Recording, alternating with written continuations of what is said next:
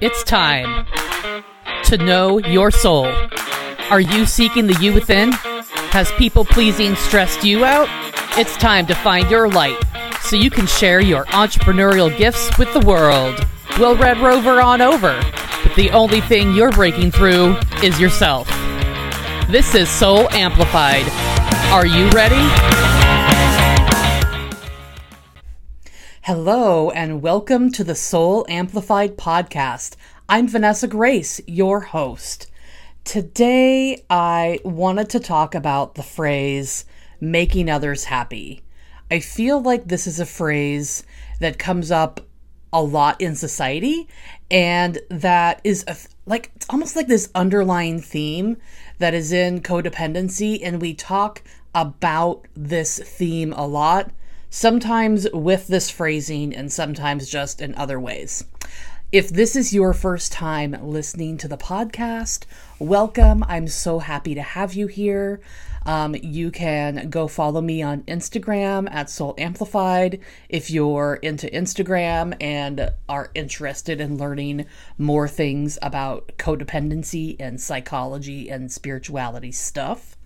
I would love to have you and just, you know, enjoy and lean in and learn what you can.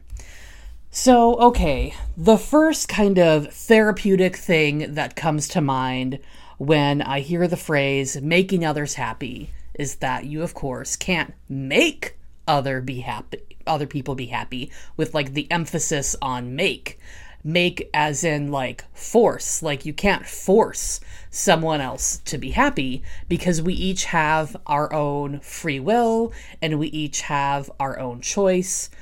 But I think what people often mean when they say making others happy is more like a cause effect. Like, I would like to engage in activities that cause happiness in the people that I care about and the people around me, because that is a generous, wonderful thing. And of course, we would like it if people were happy. I mean, that's the general thing that we're going for in life. Maybe not everybody, but I feel like a lot of people want happiness. So maybe you know, what we're really saying when we talk about making other people happy is that we would like to have that cause um, in them. And it's not that we are the only source of happiness, but we don't want to cause the opposite of happiness. We don't want to cause unhappiness in others. So now we're getting into what we're trying to not cause, right? So are we trying to not cause unhappiness or just kind of a banal neutrality? Or are we um, going for the happiness? Or are we avoiding the unhappiness? And in our choices, there can actually be a subtle difference with that. Are we only making the other person happy enough? attempting to make them happy enough to avoid the unhappy because maybe we're attempting to avoid how that person behaves when they are unhappy. Do we actually care if they are happy or do we care about avoiding the behavior when they are unhappy? Of course, today is not really structured, and I'm just kind of riffing on the different kind of thoughts that I have about this. So, just to give you a heads up, this isn't probably going to end up in being a neat package of how you are to proceed with like three steps of what to do next or five things that you can try. That's probably not going to end up um, being part of this, but you can follow along the meanderings of my mind as I'm sharing with you the different ways that you can perceive this phrasing making others happy. So, another element of this, beyond are you trying to avoid unhappiness in the other or cause happiness? And are you trying to force them? Or is it coming from a place of um, desire of cause and effect? So, the other element that I want to talk about is possibility.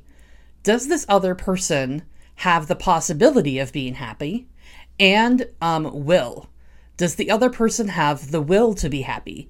Do they have their own inner desires to be happy? Do they think that it is possible for themselves to be happy? I've been a therapist for a long, long time, and sometimes people just don't think goodness is possible for them.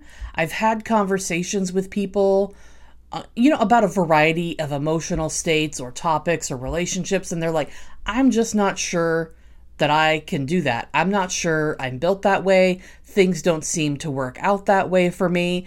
And so, in their self perception, sometimes there is this baked in perception that something is not possible for them. Now, I believe that many, many, many things are possible if we are willing to change belief systems, if we're trilling, if we're willing to try something new. But if they're un, if another person is unwilling to choose that they can be happy and they can believe that it's possible for them, you have no um you're you're not going to break through and convince them or quote unquote make them be happy if they don't believe it's possible for them. Now they can independently um through observing your reactions and through interactions with you have a change of heart but do you want to hang your happiness? And th- this is another layer now. Do you want to hang your happiness and feeling of fulfillment and worth in life? Not that all those things go together, but sometimes they do. Do you want to hang your hat on, on, on and your happiness on whether or not the other person is capable of becoming happy? If you feel like you can only be happy if the other person is happy and they are not willing to be happy, they don't believe it's possible to be happy, and there's a lot of psychological reasons around that. Now you're hanging your hat on a potential impossibility. And now is this more like a challenge for you because of what it means to you on some deeper level?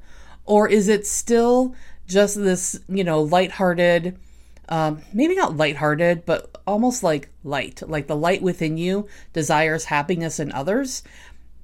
But is it getting to the point where you have too much ownership over whether or not they are happy and you can't?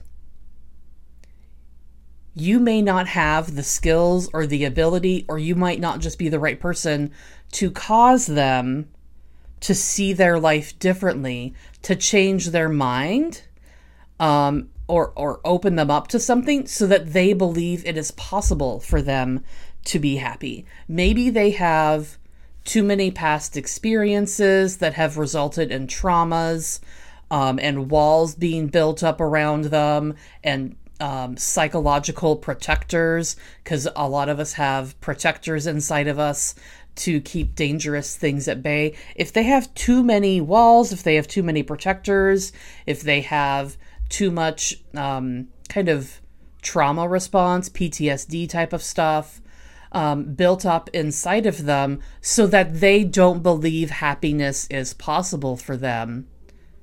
Are how much of yourself are you willing to sacrifice to cause happiness in them? Or is it to force happiness on them? Or is it to cause yourself to be happy because now they are happy? And now, now we're talking about your motivation. Now we're talking about what is motivating you to make others happy. Is it because your life is miserable if this other person isn't happy because you live together, or because you're partnered or married, or because they are your child and you love them and you disdain to see your child suffer? Of course, we don't enjoy seeing other people suffer. But at what point is it that person's choice to avoid the healing process so that they are not healing themselves? And how much are you in charge of another adult's healing? How much of yourself do you have to lay on the altar and sacrifice yourself so that the other person can achieve happiness when they do not possibly have a vested interest in this? What is your motivation? Is it possible for you to be happy when this other person is not happy, unhappy, sometimes happy, variably happy? Because there's a lot of levels of happy.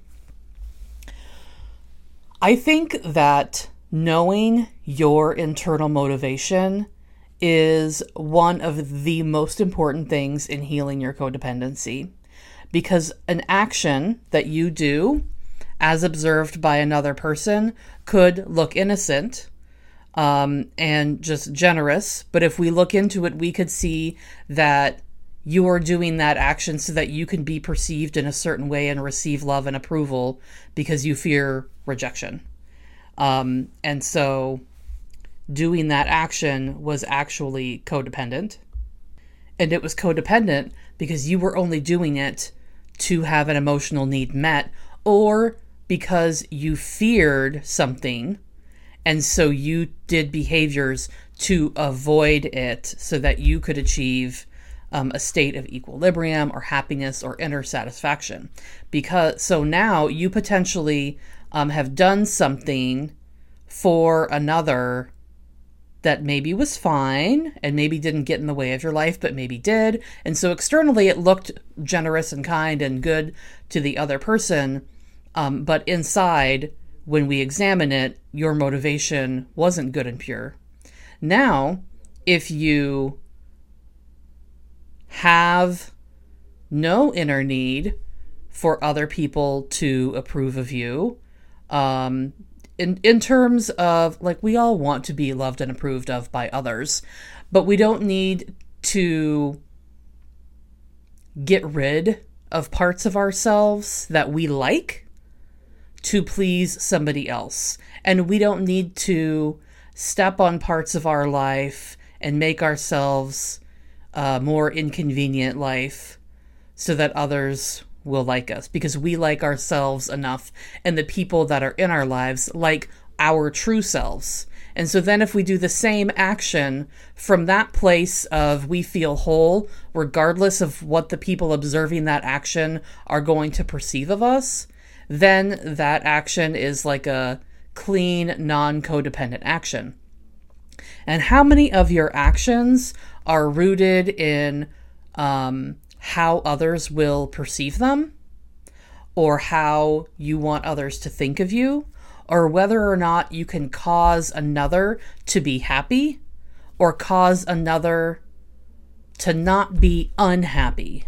Because then, what if? What if they don't like you? What if they're mean to you? I mean, there are people in the world who have drastic circumstances in their lives and in their homes, and they are experiencing codependency as a survival skill from living with an addict, from living with someone who doesn't have any emotional regulation, from living with a person who is straight up abusive, who is toxic, who is narcissistic, who is um, self serving. And so, you know, you are taking a lot of um, are making a lot of choices and taking a lot of actions to avoid their negativity and to cause the kind of behavior that is most positive for you. And so then it's more like they're manipulating you to their will because of their emotional state and their emotional inner um, turmoil, drama, whatever psychological situation was whipped up in their history to create either the circumstances in their life or to create the genetics or to create the hormonal um, balance or imbalances that they have. But they are responsible for solving all of that, not you.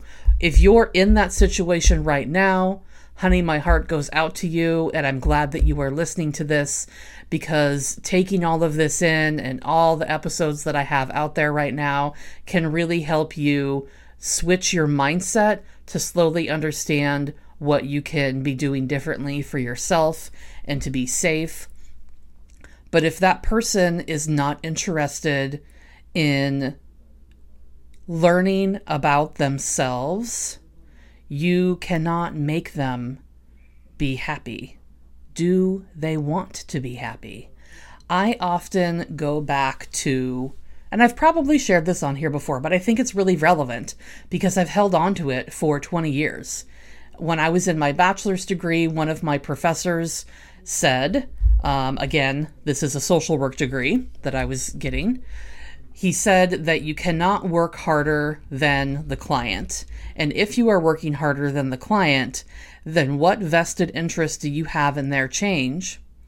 And why are you so vested that you're willing to work harder than them?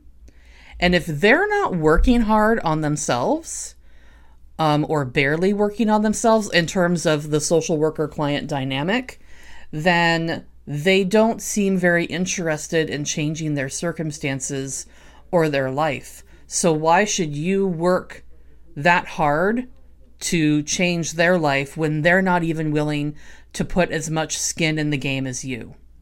And, and that's just social worker client relationship. And so that really stuck with me. And I, by the way, have totally messed that up a gajillion times, professionally and personally, because hello, I figured out I was codependent. And so in retrospect, I can see all the different ways that I did not do that. Um, but I can now see the times. Oh, okay, I had times that I did it and I had times that I didn't do it. And so I want, basically, I want you to take that in and notice if you're working harder than your spouse on helping them change, if you're working harder than your partner on helping them change, if you're working harder than your adult child on helping them change, and I would include in that sometimes teenagers because they are becoming adults and they have a lot of independence that children, younger children, don't have and are making up their own minds about things. And so they're still you can still influence them, obviously, because I worked with teenagers for years and years and years. That was my main um, client that I enjoyed working with with teenagers, and so they're definitely, you know, still moldable. Um, but who are who are you trying to change? Are you trying to change them? Do they want to be different than what they are? And how much of yourself are you willing to invest in that? And a lot of this, I feels like, does really come down to can you make other people happy? You guys, thanks for listening to this episode today. Um, hop on over to Instagram and let me know in the DMs what you thought of it. Let me know if there are episode topics or guests that you would like to have on, either a specific person or a topic. And if you enjoyed this episode, please also head on over to um, podcasts on iTunes and leave a review um, and uh, a comment, like, you know, the five star review in the comments, um, because that helps this podcast reach more people. Thank you so much, and my dear, go be amazing. Thanks for tuning in, Soul Sister. Do you want to hear from me more? Sign up for my Transforming Your Codependency text messages straight to your phone every Monday, Wednesday, and Friday for inspiration and education.